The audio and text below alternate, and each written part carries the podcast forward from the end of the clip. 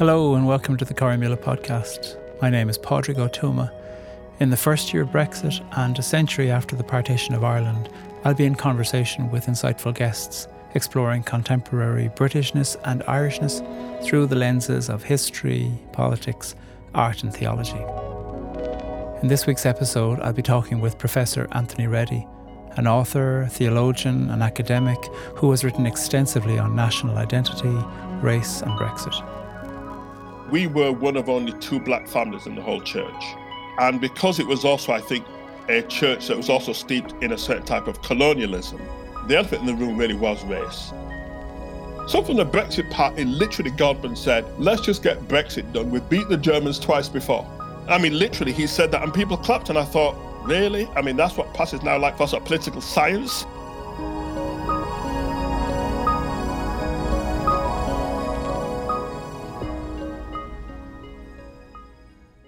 My name is Padraig Ó and you're listening to the Corrymeela podcast. With me today is theologian and director of the Oxford Centre for Religion and Culture, Dr. Anthony Reddie. Anthony, thanks very much for joining us. It's a pleasure to be with you this morning. Anthony, where are you talking to us from today? I'm speaking to you from my flat in Birmingham, ah. in South Birmingham, um, in Moseley. Oh, lovely we haven't met in person, um, Anthony, but a few years ago I was teaching a course in a college in England, and your book, Theologizing Brexit, was about to come out. And no joke, they had cardboard cutouts of you on every floor in this college I was teaching at. And I was teaching on the third floor. So I got to the stage where I'd say hello to the cutout of you every time I'd come through a different floor. So it's nice to be able to talk to you and um, have you talk back. That's a great joy. I'd gotten used to just talking to myself. um, We'll talk about your book, Theologizing Brexit, in a while. But first, I was curious to start off with a little bit of your background. Um, you were born and brought up in Bradford in West Yorkshire of Jamaican parents who were part of the Windrush generation. Is that right? Did I get my research right? It was, yeah, absolutely. Yeah. yeah. And um, your parents were political, supporting Labour and the trade union movement. And is it right that you were you're named Anthony after the Labour politician Tony Benn? I am indeed, yeah. That's one of my proudest um, facts of my upbringing. I mean, actually, I didn't know that until a about five, six years ago. I mean, my father is 87 now. Um, uh, he and my mother, they both retired to Jamaica back in 1991. And uh, and as sort of tends to be the case, I think the older one's parents get, particularly my father, who was very taciturn when he was young, is positively sort of loquacious now and just just kind of spill the beans like to any question you ask him. And so I said, um, and so one day, like we we're on the veranda where he lives in Jamaica, and we were talking, and I just mentioned in passing that I know that my middle name, George, comes from my great great grandfather. He was the first former enslaved African person in Jamaica to learn to read and to buy land. Wow. And when he bought land, um, he then um, sort of built a church on it. So built a Baptist church on it. Um, that still stands to this day. It's called Belcastle Baptist Church. And when I was growing up, I knew a lot about my great great grandfather called George Marriott and how brilliant he was and, and and how much he was someone who fought against colonialism and fought for, um, I guess, like the rights of black people at a time when that was not the norm. I knew very little about why I was called Anthony. And then just suddenly out of the blue, like my dad says, oh, well, um, I named after my hero, Tony Benn. I thought, oh, wow. Oh, well, okay. I'll take that. That's brilliant. Um, how how would you say that the you know the place of Bradford um, in West Yorkshire and the politics of your parents informed you as a youth? Were you aware of kind of location and the politics of that? Like was that like bread and butter in your household?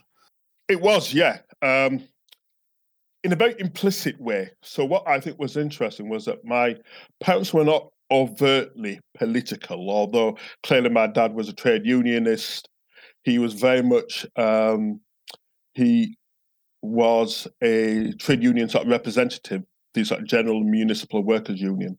So I was very clear that we were kind of on the left. Um, and Bradford, certainly the, uh, the, the place I grew up in, was very. It, Uh, it was the birth, it was the birthplace of the Independent Labour Party, Hmm. and so it was a place where I think nonconformist, uh, sort of dissenting Christianity, so mainly kind of Methodist Baptist, Independent Methodist Baptist, Congregationalists, and Labour Party politics very much went together, Wow. and those two things like was um, were seen really almost as a synergy. So I still remember going to Birmingham University and meeting Anglicans who were Tories and not understanding how they could even call themselves Christians because in the world I came from, that was an oxymoron, you know. Yeah. I mean, like to be a, a Tory and a Christian was just simply to sort of trying to uh, um, put sort of yin and yang together, and that just didn't work. And so, um, I I think looking back now, I can see was I was formed in a very particular social and cultural milieu. Yeah. Um, I'd be interested later on to talk a little bit about that and what it was that you needed to learn about in terms of coming in co- contact with other folks from some of the more established traditions. You mentioned that you know your folks retired back to Jamaica, and you visited your Jamaica yourself at the age of seventeen. What, was that experience of going to the homeland that you hadn't that hadn't been your home, but had nonetheless been your identity? What was that like for you, and what's that been like as your family have moved back to Jamaica, having um, moved to England? Yeah. Yeah, so that first trip was really quite traumatic. Um, and for a long time, I, I struggled to process it because at one level, I've never really felt English. That I think for me, and again, I think this is part, um, is very much part of the book Theologizing Brexit, but English to me is still synonymous with whiteness. Okay. And clearly, I'm not white. And therefore, I've never felt English in any quintessential way. So when I was growing up, with my parents talking about back home, I assumed that that home was also my home as well, in a very sort of familial sense through my parents. Anyway, so I got to Jamaica and, uh, and I'm 17. And at that point, I realized just how English I am in terms of my mannerisms. And so there's something quite jarring about being in the village where my mum was from. So I was staying with my grandma. And everybody knew I was English Mm. even though I'm in a village full of black people and there's no white people around at all, and people said, psst, psst, Englishman, Englishman. And I'm feeling quite annoyed at being called English, even though I am English. And and I think because it was kind of rural Jamaica and I'm a metropolitan city boy, this was just a clash of values that I just struggled. So those six weeks went very slowly. And the truth is, at the time, I really couldn't wait to get back to England, which was confusing because when I get back to England, I'm now facing all the sense of racism and been an outsider that I'd felt for years that had made me want to feel that Jamaica was home. And so for a while, there was this sense of not quite sure where you belong. Now, of course, I, in terms of post-colonial stuff, I understand it in terms of liminality, but at the time, I didn't know such language and concepts. I think subsequently for my parents going back, I think they faced all the same things. Hmm. And I think within the first two years, they could have easily have come back to Britain Wow. and given up. And that has certainly been the case, I think, for many of that generation, uh, the Windrush generation. A lot have stayed here in Britain because they've been away for so long that Britain has become home. And that sense of exile for the Windrush generation, I think for a lot of them, they face those same tensions that what they remember uh, is an upbringing pre-independent in countries that that facet of life no longer exists and so they feel stuck between being british in a um, in a sense but not recognized or respected as being british you know i mean Yeah. like the present windrush scandal Yeah. shows us that manifestly on the one hand and yet going back home and not feeling that they belong i think for my parents i think they persevered long enough for for them to be able to get over that. So now my father is ensconced in the village. I mean, he couldn't imagine going anywhere else, and that is a place where he will die. But I think it was very much an initial struggle for the first, probably let's say, two years or so. Mm. Yeah, going home can be a really complicated thing because because of having leave, left, all the changes that happened seem to be quite abrupt when you go back, having been away for twenty five or thirty years. The Christian upbringing you describe, where you know politics and the workers' movement and um, the nonconformist traditions of religion all seem to really uh, have conversations with each other. You did say that even within that context, race was the elephant in the room. Could you tell us a little bit about that? Yeah, absolutely. Yeah. So in the church I went to, it was a a Wesleyan church um, in Methodist tradition, and was very much a place of social improvement, um, a form of um, social mobility, really. So, so I think most people who who were the most important people in the church, two generations previously, they would be very working class, but but through education, through hard work, through thrift, um, inspired by a particular brand of sort of Wesleyan Christianity, they had kind of improved. Um, so it was a church with a very acute class consciousness about it. Yeah. However, we were one of only two black families in the whole church, and and because it was also, I think, a church that was also steeped in a certain type of colonialism, that the elephant in the room really was race. So basically, it was a church that I think was more comfortable, I think, wrestling with class politics. But actually, when it came to thinking about its relationship to empire and to missionary work out there, they never quite understood what to do with this Reddie family, which was like this family, probably courtesy of my mother, were very devout church goers. We were there every week. So basically, if, if we weren't at church, we either ill hmm. or or my parents had sort of gone back to the Caribbean like to bury their parents or relatives. So essentially, we were at church every single Sunday. And the church, as I said, it never quite understood what to do with this. So at one level, I was it was it was a great place for formation. I owe them a great deal in terms of the values I have, I guess, I've maintained. You know, so even into my mid fifties. On the other hand, um, it was a place that was racist. It was it was a very kind of um, genteel middle class kind of racism. So meaning that no one ever said anything outright in in in, a, in any particular way to you that was really egregious. It was just a set of assumptions around you being not as good as other people, and certainly in terms of how we interpreted the gospel, it was very Eurocentric. So I tell this story about um, encountering a white Jesus when I was about 13 years old and and this Jesus on the far wall of the parlor. This is where the seniors in the Sunday school met. And I said in other places that like this Jesus looked more like Bjorn Borg than Bjorn Borg looked like Bjorn Borg. Um, just exceed, you know. I mean, you know, I mean, never have eyes been so blue and hair so blonde. and and clearly and clearly that there was a Remington beard trimmer in first century Judea because obviously Jesus had this perfectly coiffured beard that was just you know i mean this you know and this is a beautiful man you know that that like you could stare into his eyes and fall in love with him kind of thing. And i would i remember just staring at this picture and thinking to myself so if jesus is the son of god god incarnate this is the visible representation of what we think god is then who the hell am i? Yeah. And and, and and I remember asking the teacher that, and she just said, um, I don't know. It doesn't matter, Anthony. You know, wow. I mean, uh, like, God loves you. And I thought, well, I don't doubt that God loves me. But but if I don't look like God, but everyone else in, in this church does, particularly people who have authority and power in it, can I really believe that God loves me as much as God loves everyone else in this church? Yeah. I mean, given all that, Anthony, it's kind of surprising that you've gone on to devote your life's work to theology, you know?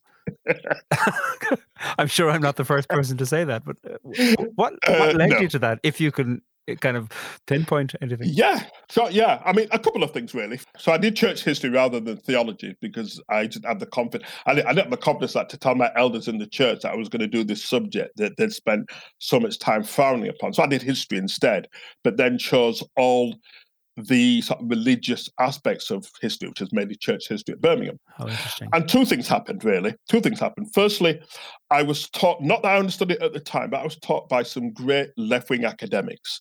So, particularly um, E.P. Thompson and his wife Dorothy Thompson, who were both very, very strong Marxist historians. I mean, they were both quite old at the time and they were kind of like emeritus and still teaching around Birmingham, I think, as much like to keep their hands in, really. And so I fell under their spell. Wow. So I remember doing a course looking at at the social and political significance of Christianity in terms of the Chartist movements, in terms of the Tolpuddle Martyrs, which is important as a Methodist, in terms of their role in, in helping that to found the early emergence of the Labour Party. I still remember even writing an essay as to whether the construction of the Labour Party owed more to Marx or Methodism. it's it's definitely Marx, although Methodism would like to claim credit. It is Marx. It's Marx, not Methodism. Anyway, so that's one of the essays I did. Wow. Um, and and then at the same time, I felt under the spell of the SCM, the Student Christian Movement. Yeah. And what that did to me was, it gave me this strong sense of connection because I think when I was growing up, because the church was relatively conservative, although there were some people in the church who were clearly interested in social justice and interested in social issues. For the most part, the church tended to be rather neutral about that. It tended to want to say, well, okay, like we can see the social implications of the faith, but we don't want to stress it too much because it looks too political if we talk about that. So therefore, let's be much more pietistic and largely try to stay aloof of social issues, even though in Bradford, like you can't dodge them. I think going to university, those two things connected. Suddenly, I was amongst people for whom social justice and the gospel were one and the same thing. You couldn't separate them. Actually, if you weren't doing social justice then night, you weren't doing the gospel properly. That lots of gang activity. I was a I was a community worker then in the late 80s, early 90s. And that's where I discovered black theology. So then black theology there came alongside the social gospel um, emphases that I had come across earlier. And yeah, and that's where I think like the desire then like to want to become a theologian then really emerged in the early to mid nineties. So, Anthony, I want to go on to talk about the book, um, Theologizing Brexit, which was published in 2019 in response to the Brexit referendum. Could you tell us why you chose to use Brexit as a way of writing this kind of theology, liberationist and post colonial and black? Yeah, I mean, I think what really inspired me really was a conversation I remember having with a colleague when I was working for the Methodist Church, probably about 2015. So, in the year before the referendum, when obviously uh, we were knew that that was coming up and there was all the discussion around it. I remember this person was um, a white woman, and I talk about it in the book, I think, in the introduction. Yeah. And she was going to vote leave Mm. And she was very clear, and she and she spoke passionately about um, uh, about sovereignty and about the EU encroaching and and the various other things. And remember that what was also implicit in the conversation, although we were having what has turned out to be one of many vociferous conversations that turned into arguments um, um, around this, was was all the stuff that wasn't being said so although notionally we were both talking about the EU and talking about sovereignty and uh, and talking about being part of Europe or being separate from Europe, there was also this subterranean conversation around what it meant to be English in particular, but British in, in more general terms. And for her, she was very much looking back. So her thing was that Britain was not the same place as as it was in in the years when she was growing up. She was slightly older than I am. So I'm born 64. I think she was born 59. Um, and she was brought up, um, I think, in the East End of London and said, well, you know, in those days, and she never used white once, and yet it was very clear that what she was talking about was how the community that she'd grown up in, that was very much a white working class East End culture being replaced by these other ethnic groups. And now, when she went back, she didn't recognize mm. her old neighborhood. But yet, never once mentioned race, never once talked, spoke about white, even though clearly those were the things that were driving a lot of her concern that really had very little to do with the EU. Yeah. So, actually, actually, so when I pressed and said, so give me one specific example of how the EU is stopping us from doing the things that we want to do, really. And she couldn't really say anything specific. And so for me, it seemed to me that there was something about Brexit that was allowing a certain type of conversation to happen without having to name it. And therefore, without having to name it, allowed a certain kind of ease for the likes of Farage and various other people to engage in a kind of discourse that would have been wholly impossible to do in in the years following Enoch Powell, because like we saw what happened to Enoch Powell, you know. Yeah. Uh, Enoch Powell did his Rivers of Blood speech, and that made him a pariah to the point whereby his political career never recovered. Therefore, I was wondering how then you go from that to conversations that are not dissimilar, but are now so mainstream that actually no one's a pariah. If anything, people are now held up as heroes. So how did you go from the pariah yeah. of the 60s to someone who's now a hero? And it seemed to me that Brexit was a synonym for lots of things that were not being stated. So I wanted to try and state them. Yeah. I've heard you say, uh, like when you describe these anecdotes in your books and in your talks and papers, um, while you're critical of some of the thinking around the Brexit debate, you're very careful not to stereotype people who voted in different ways and you're you actually you go out of your way to highlight that there are valid arguments for folks who voted in different ways. Why is it so important for you a to be strong about your opinion but b not to turn that into a castigation of folks who voted differently? That seems to be an ethic in the way you write about brexit. Yeah i mean i think there's two things really i'm t- trying to achieve in that. I think firstly um, if I think about the world I came from, which was specifically in Bradford, it's East Bowling, so it's BD4, so it's one of the largest wards in Bradford and one of the poorest ones. I think if I went back to that, and, and within that, I would include my youngest brother, so Chris, who's a young. Uh, um, I've, I've got three brothers, so I'm the eldest, and two brothers will follow me, and then my sister, uh, Sandra, she's the youngest. Um, um, I think Chris voted to leave virtually everyone in the whole of East Bowling actually would have voted to leave. I think it would be easier to find the people who vote to remain. That might be one or two individuals, but the, virtually everyone voted to leave. Yeah. And I understand the reasons why they do it. I think they're misguided. I think they were conned. I think that this was a classic form of of misdirection. So basically, like the likes of Boris Johnson and Farage, private, privately educated, privileged white English men were propagating a form of, of English nationalism that then takes in people who are the left behind, people who are the marginalized, people who, that however we think about the gains of Britain in terms of economic growth over, let's say, the, uh, the last 50, 20 years or 30 years, they have not benefited from that at all and are alienated from Westminster politics.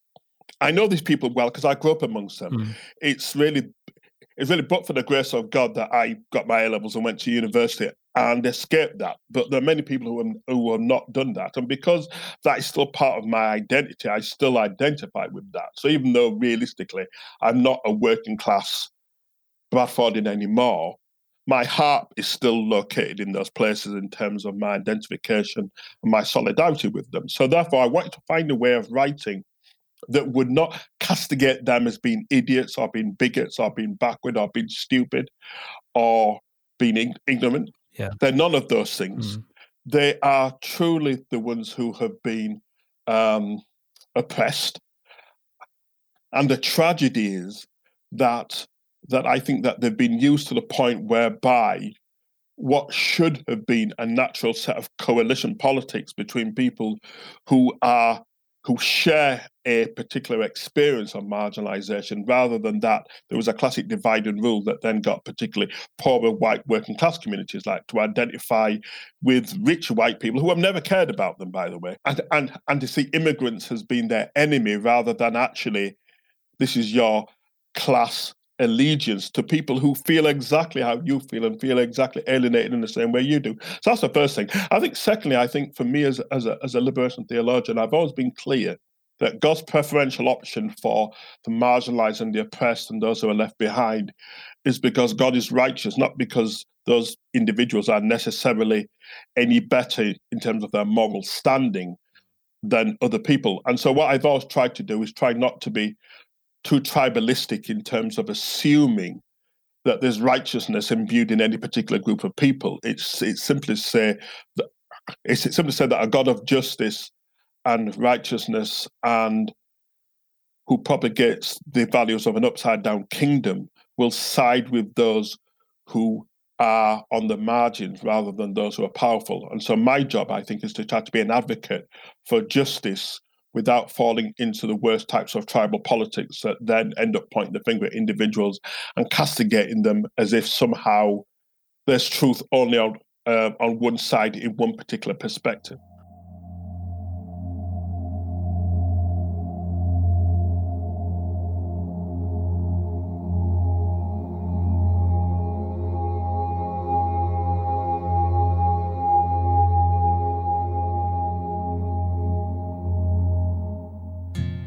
Corrymeela is Ireland's oldest peace and reconciliation organisation. Working with thousands of people a year, Corrymeela supports groups to deepen inclusion, peace, and belonging. These remotely recorded podcasts come from our kitchen table to yours because we can't be together in the same room talking about these important topics in this important year. So, if you want to take this conversation further, we've got some discussion and reflection questions for you, and a full transcription too. You can find those on our website, corrymeela.org forward slash podcast, or linked in our show notes.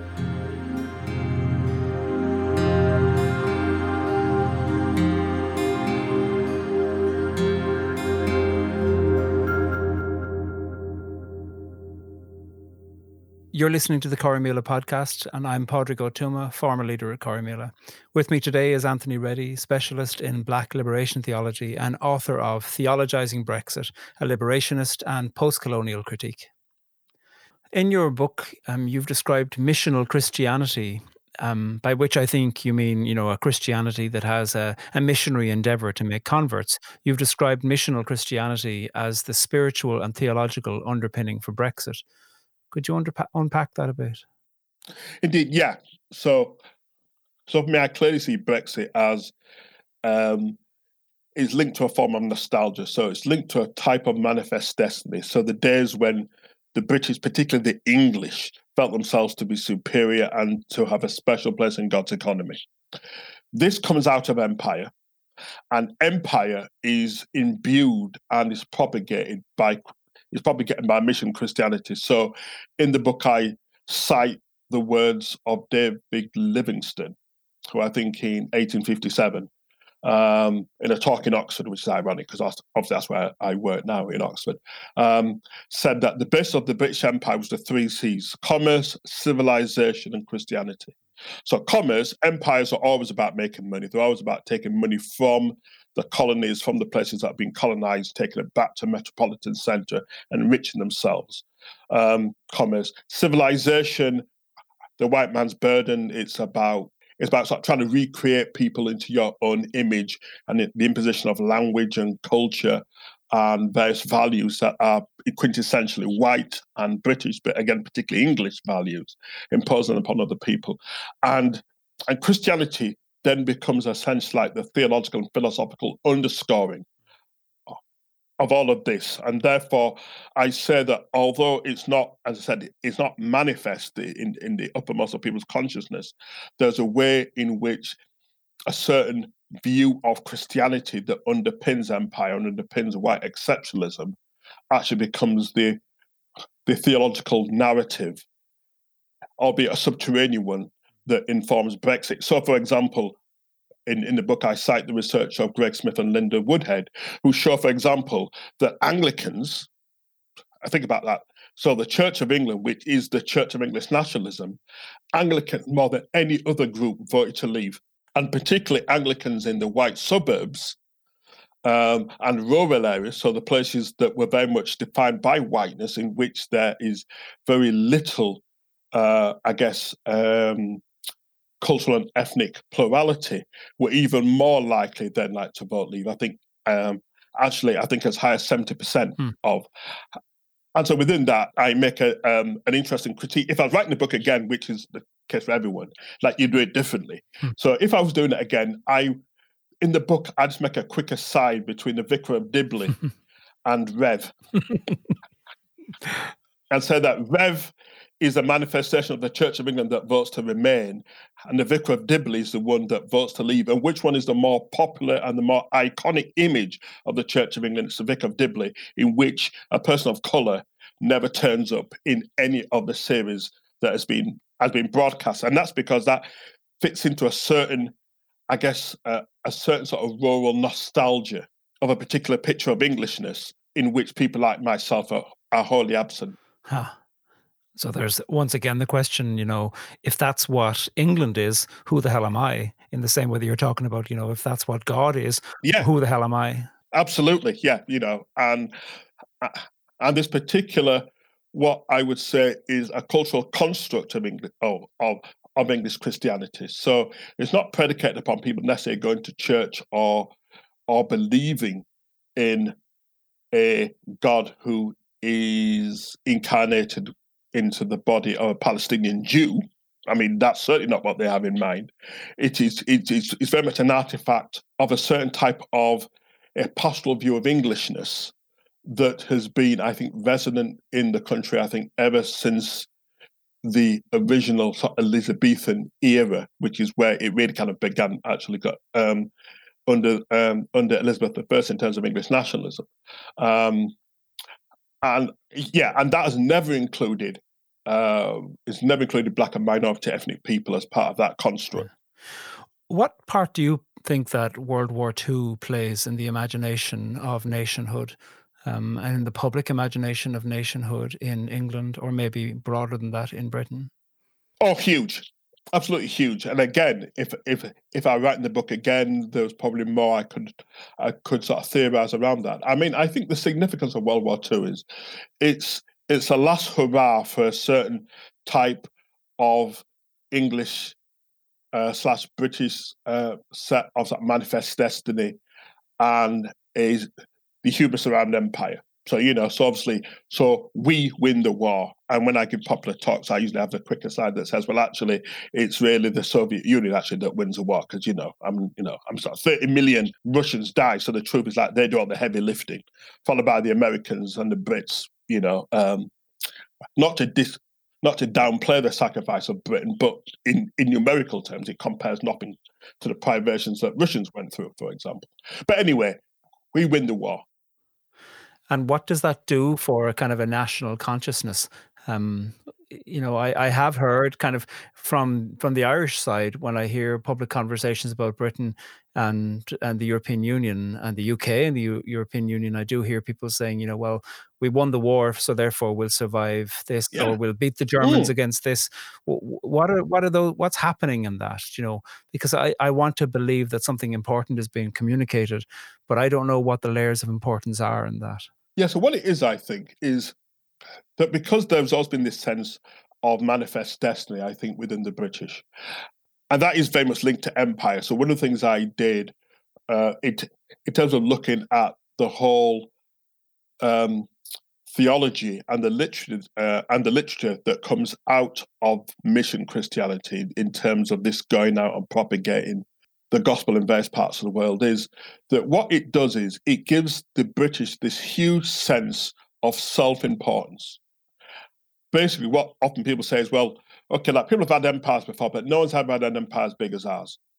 At its peak, 24% of the world, so a quarter of the world, is controlled by and and run by and is owned by a small island that's only 44,000 square miles in circumference. Therefore, what that does is it gives this huge sense of self importance that says um, that essentially to the British, to the rest of the world, um, and particularly in this context to the continent of Europe, we are different from and better than you. We're different from and better than you. Therefore, what World War II communicates that is that that then reinscribes that sense of superiority. So, against all the odds, against the might of Germany that has conquered most of Europe, like the plucky Brits still prevail. it's why Churchill still remains such a huge icon. So even though he has this very problematic backstory in terms of someone who supports empire, someone who flirts with eugenics, this is someone who's on the wrong side of many arguments and values in terms of in terms of kind of um, of world history.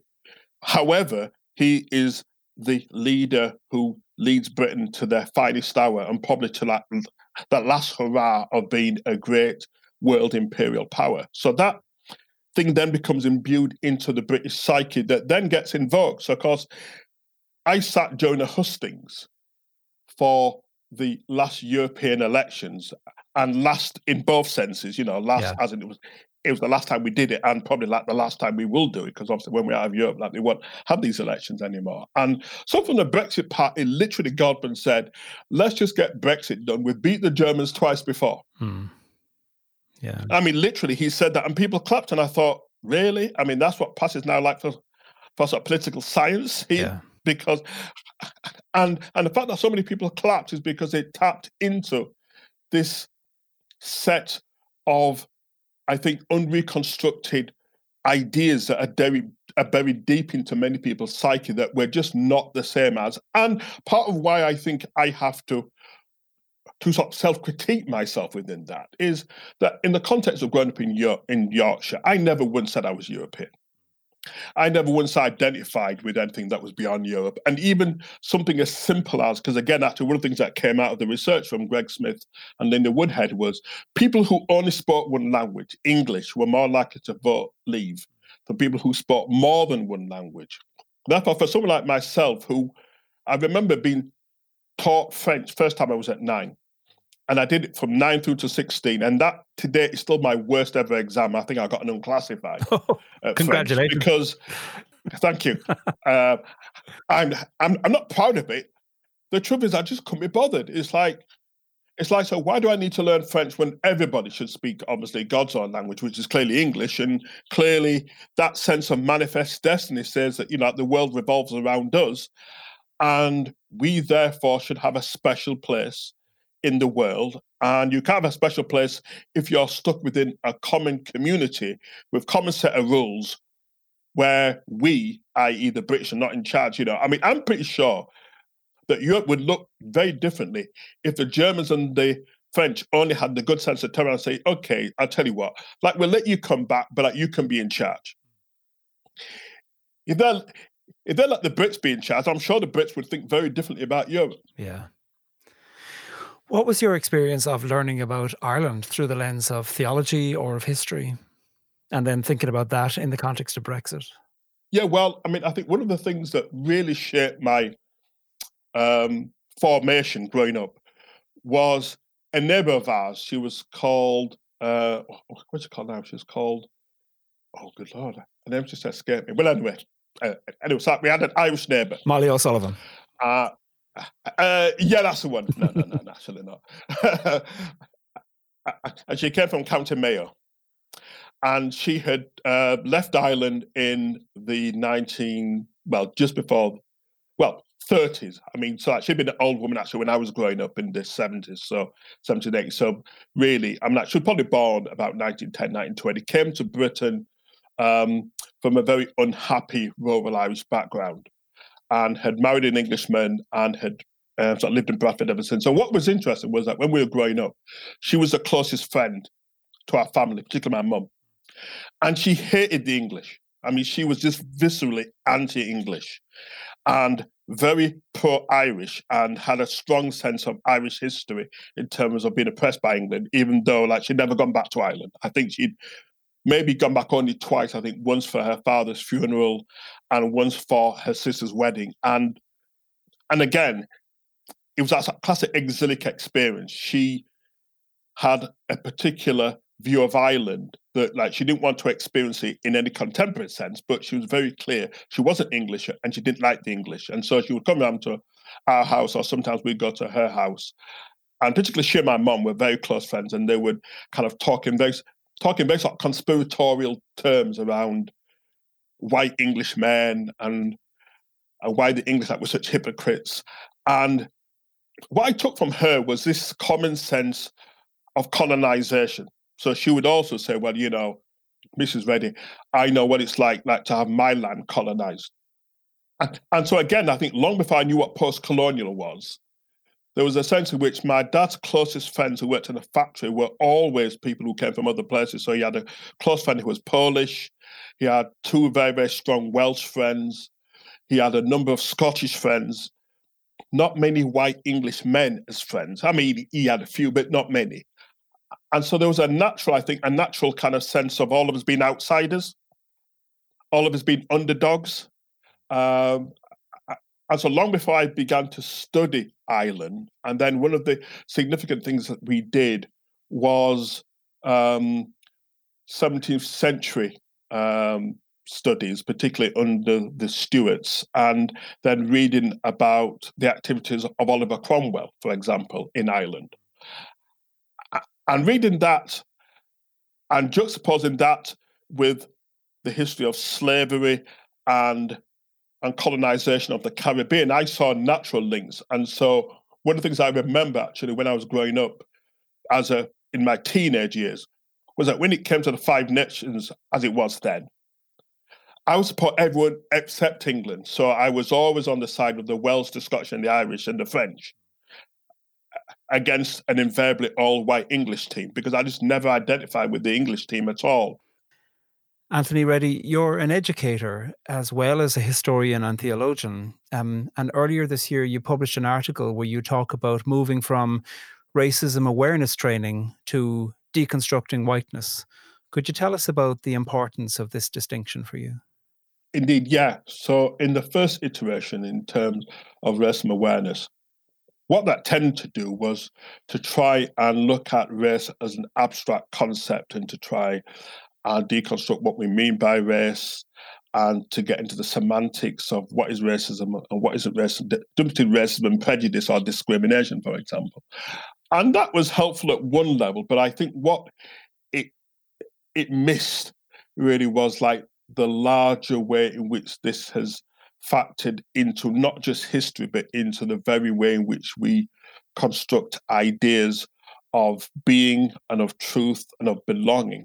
And so what I wanted to do is, as I as I looked at the article, really was I think partly like to to critique my own um, um, sort of teaching and pedagogy over the years, because at a time when I was very much involved in uh, in racism awareness, I was very much part of it. I believed in it, and so that was a major part of my teaching in, in terms of working with different theological institutions. So, one of the things I point to in my book is God Colorblind. So, it was first published in 2009 and it was republished this year, um, actually, in the wake of George Floyd's murder and the resurgence of Black Lives Matter. So, within that book, I think it's the third chapter. I've got a um, third chapter is called Deconstructing Whiteness. And, and within that, really, is an exercise that just uh, that is just an opportunity for it's a participative participative exercise that gets people the opportunity to look at the very different layers that make us up as an individual. All of us are the sum of lots of different experiences and lots of different ways in which we name ourselves. And the point of that exercise, I think, is to do two things. First is it's to sensitize white people to the very fact that that one of the privileges of being white is they're not having to think about it. so when people say, well, of course, you know, I mean, I don't know what you mean. I never thought about being white. Yeah, actually, I understand that. That's one of the gifts of being white. That is a very white thing to say, is what you're saying. it is absolutely, yeah, absolutely. So the fact that you'd have to think about it is one of the gifts, but also it's this thing, is that of all the issues that might hold you back, of all the issues that might be an ism within the context of being life in Britain, being white isn't one of them being white isn't one of them. There's no context in which you being white becomes a material disadvantage in terms of your existence in Britain or indeed your existence in the world.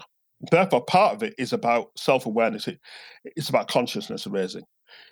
It's, it's, it's, about, it's about acknowledging what are the hoops that you don't have to jump through? What are the ways in which barriers are removed simply just because you have the good fortune to be born into a particular epidermis that means that you're not racialized in the way other people have to wrestle with these things every single day of their life, whether they choose to or not. But then, secondly, and I think this is the, the more constructive and, and progressive element of it, is in what way then can you use that to be an advocate for other people? So, what I'm not asking people to do is to apologize for being white. I'm not asking people to apologize for being white. And I'm not even saying that there is something that in and of itself is problematic about being um, about people who self-identify or are part of a particular construction of being white. What I'm saying is that if that then imbues you with certain advantages, then how then do you become an advocate? What sometimes I think in more recent terms, um, people talk about being white allies. I don't particularly like the term ally. I think I prefer advocate. So, what ways then do you become someone who has the ability to acknowledge the advantages that comes, and then you then become a supporter of other people? So, one people I often point to in this, and I name him because he was such an influential person in my life. That was my history teacher at school, a guy called Richard Wilkinson. And he was white, working class, and gay. Not that we he would have been out out at the time, but yeah. certainly like the older we got, because like he taught me from when I was 13, so first year of secondary school, right through to like my A levels. So that's like we got to A levels and we were kind of 18 and stuff. He was a, a bit more indiscreet or a bit more um, open about his own background. He was very white, Yorkshire, Bradford born. So in many respects, self-identified with all the things I've just spoken of. But what was brilliant about him was he was an advocate for creating space for everyone in his class to believe that they could transcend the social location to which we were born. And he was the one who said to me, Anthony, you're clever. You're one of the best people I've ever taught doing history. You should go to university. And he was a brilliant advocate for me, not because he understood what it meant to be black, but because he understood from his own lived experience of being working class, also, of I think, being gay, all those things I think gave an insight into what it meant to be othered, to be pushed slightly to one side or to be seen in negative terms. And therefore, when he recognized that in other people, his role as a teacher then was to be an advocate to enable them to thrive. What I hear you pointing to is that, you know, as you talk about deconstructing whiteness, you're not talking about being ashamed of an identity or a background or of an economic status that you're born into, but really looking at an ethic and a practice of justice in terms of critiquing power and making sure that power is shared. Is that the kind of solution you see um, for places within which there's systemic racism? That um, those who hold the power would do the work themselves rather than thinking, you know, let's let's learn about black people and that will somehow mean that we'll be you know more diverse yeah. and more racially sensitive indeed yeah absolutely i mean i think one of the things i've become more increasingly more increasingly critical of are the type of well-meaning sort of benign liberals I would have met maybe uh, sort of 15, 20 years ago, who were always quick to want to unpack my experience. You know, I said, tell us about your story, Anthony. I want to really get into doing black theology. And my thing is, okay, read black theology in order to learn, but what you need to do is to deconstruct your own privilege in order that you then become an advocate and you become someone who is prepared to give away power, to share power, to empower others in order that we begin to impact upon these social differentials that are not God given, they're man made, they're human constructs, and just as they're constructs, we can deconstruct them and reconstruct hmm. them. Yeah. If there is enough will and agency and and solidarity to do that. What do you see in terms of an emergence of a thriving, filled with pride and glorious and flourishing sense of being English? Um, do you think that's possible? Um, do you think that that's happening? Who who do you think is leading that conversation in a way that it's a, a vision for inclusivity? I'm sure it's happening. Of course, it is. There's so much about England. There's so much about England that I admire. So one of the stories I I sometimes tell is of a white couple on our street, John and Marion Venner, both long gone now. And what they did back in the day was in the days when black and Asian people could not get mortgages, particularly Caribbean people could not get mortgages. But what they would do is that like they would take the papers off some of the families, go to banks, take out loans in the in the in the name of the families that they were supporting, then going back and then giving the papers to the family and said, okay, like we got you a mortgage because they thought that we were you. so what you then need to do is to pay the mortgage faithfully, establish a real sort of precedence in which you are clearly good for this. And then after about five, six years, go in and own up. now, one of two things will happen, they said. Either either either like you'll get arrested, in which case then actually like you'll probably need to dob us in and we'll get arrested and all of us actually will be done for fraud. Or alternatively, what you say to them is, well, like, the only reason our friends had to do this is because like you were racist in the first place. but however, however, if if you look at what we have done, we have shown that we have established the fact that we have always been on time with our repayments, and you've never had to chase us, and you've never had an issue with us. So, so your alternative is is to acknowledge that you were wrong in the first place, and maybe we were wrong in fooling you. But now that we are here, actually, actually, you're getting your repayments. this family did this for. I mean, it's amazing. This family did this for about a dozen people in Bradford, all black Caribbean people at risk to themselves. So therefore, when I say, okay, I grew up in an era where white people were habitually racist, there were always people who were different because they just had a different mindset. And what they did was to go into the bank and use their white privilege to say, well, actually, we know that we'll get a mortgage because actually we'll turn up. But actually, if we turn up with your paperwork, this shows how racist and skewed this process is because what they're not looking at is your, obviously, there's a, there's a 60s and 70s of full employment. They're not looking at your economic circumstances. They're simply looking at you and judging you on the basis of your race, which is clearly wrong. That is a, an enormous risk that we're taking. Now, you know, I mean, I'm not expecting every white person to risk jail time like that, you know. I mean, because quite frankly, I probably wouldn't do that. But I do that to say that, you know, something, there are some remarkably courageous English people yeah. who have stood up for justice, who have stood up for fair play, who have given safe haven and homes to people who are refugees and asylum seekers who have made God's contribution. What we need to do is to recover those stories and to deconstruct all the other ones that we often get told in history books that actually bring embarrassment and shame upon us. Anthony Reddie, thanks so much for coming on the Corrymeela podcast. It's been an absolute pleasure. Thank you.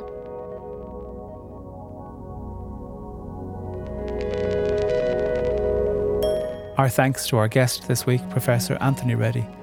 Don't forget to listen right to the very end for when Anthony answers one of our very short story questions. Thanks for tuning in to the Corrymeela podcast. I'm Pádraig Ó Tuama, and I'll be back with another episode next week. The Corrymeela podcast comes to you with generous support from our funders, the Henry Luce Foundation, the Community Relations Council in Northern Ireland, the Fund for Reconciliation from the Irish Government, and the support of the Friends of Corrymeela who give monthly or annually. If you enjoy this podcast and have time to leave us a written review on Apple Podcasts or Spotify, we would be delighted. And if you ever want to get in touch with us, you can email welcome at corrymeela.org. The Corrymeela podcast is a FonFon production. The researcher and producer is Emily Rawling the podcast was mixed by Fra Sands at Safe Place Studios.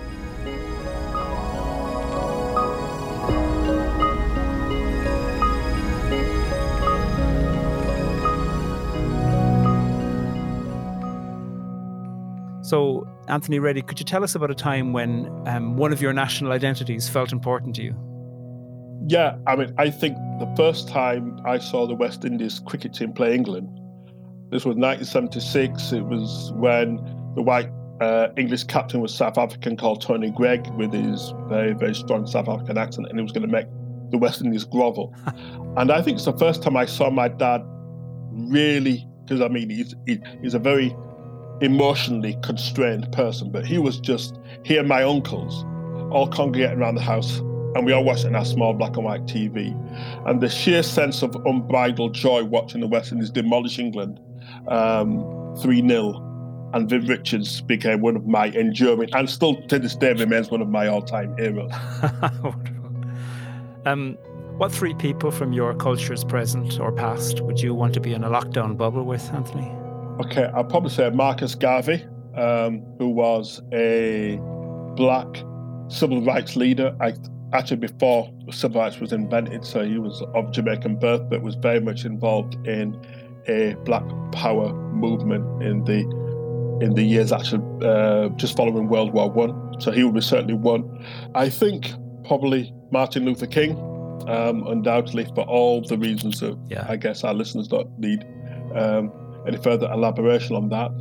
And then I think probably third would be a contemporary Jamaican poet, black woman poet called Jean Binta Breeze. I've seen her several times. Her poetry is amazing. She's a, a, a dub poet and a and a black feminist woman, and she, and she just reminds me so much of the of the spirit of Black Caribbean women who have had a huge impact upon my own identity and formation.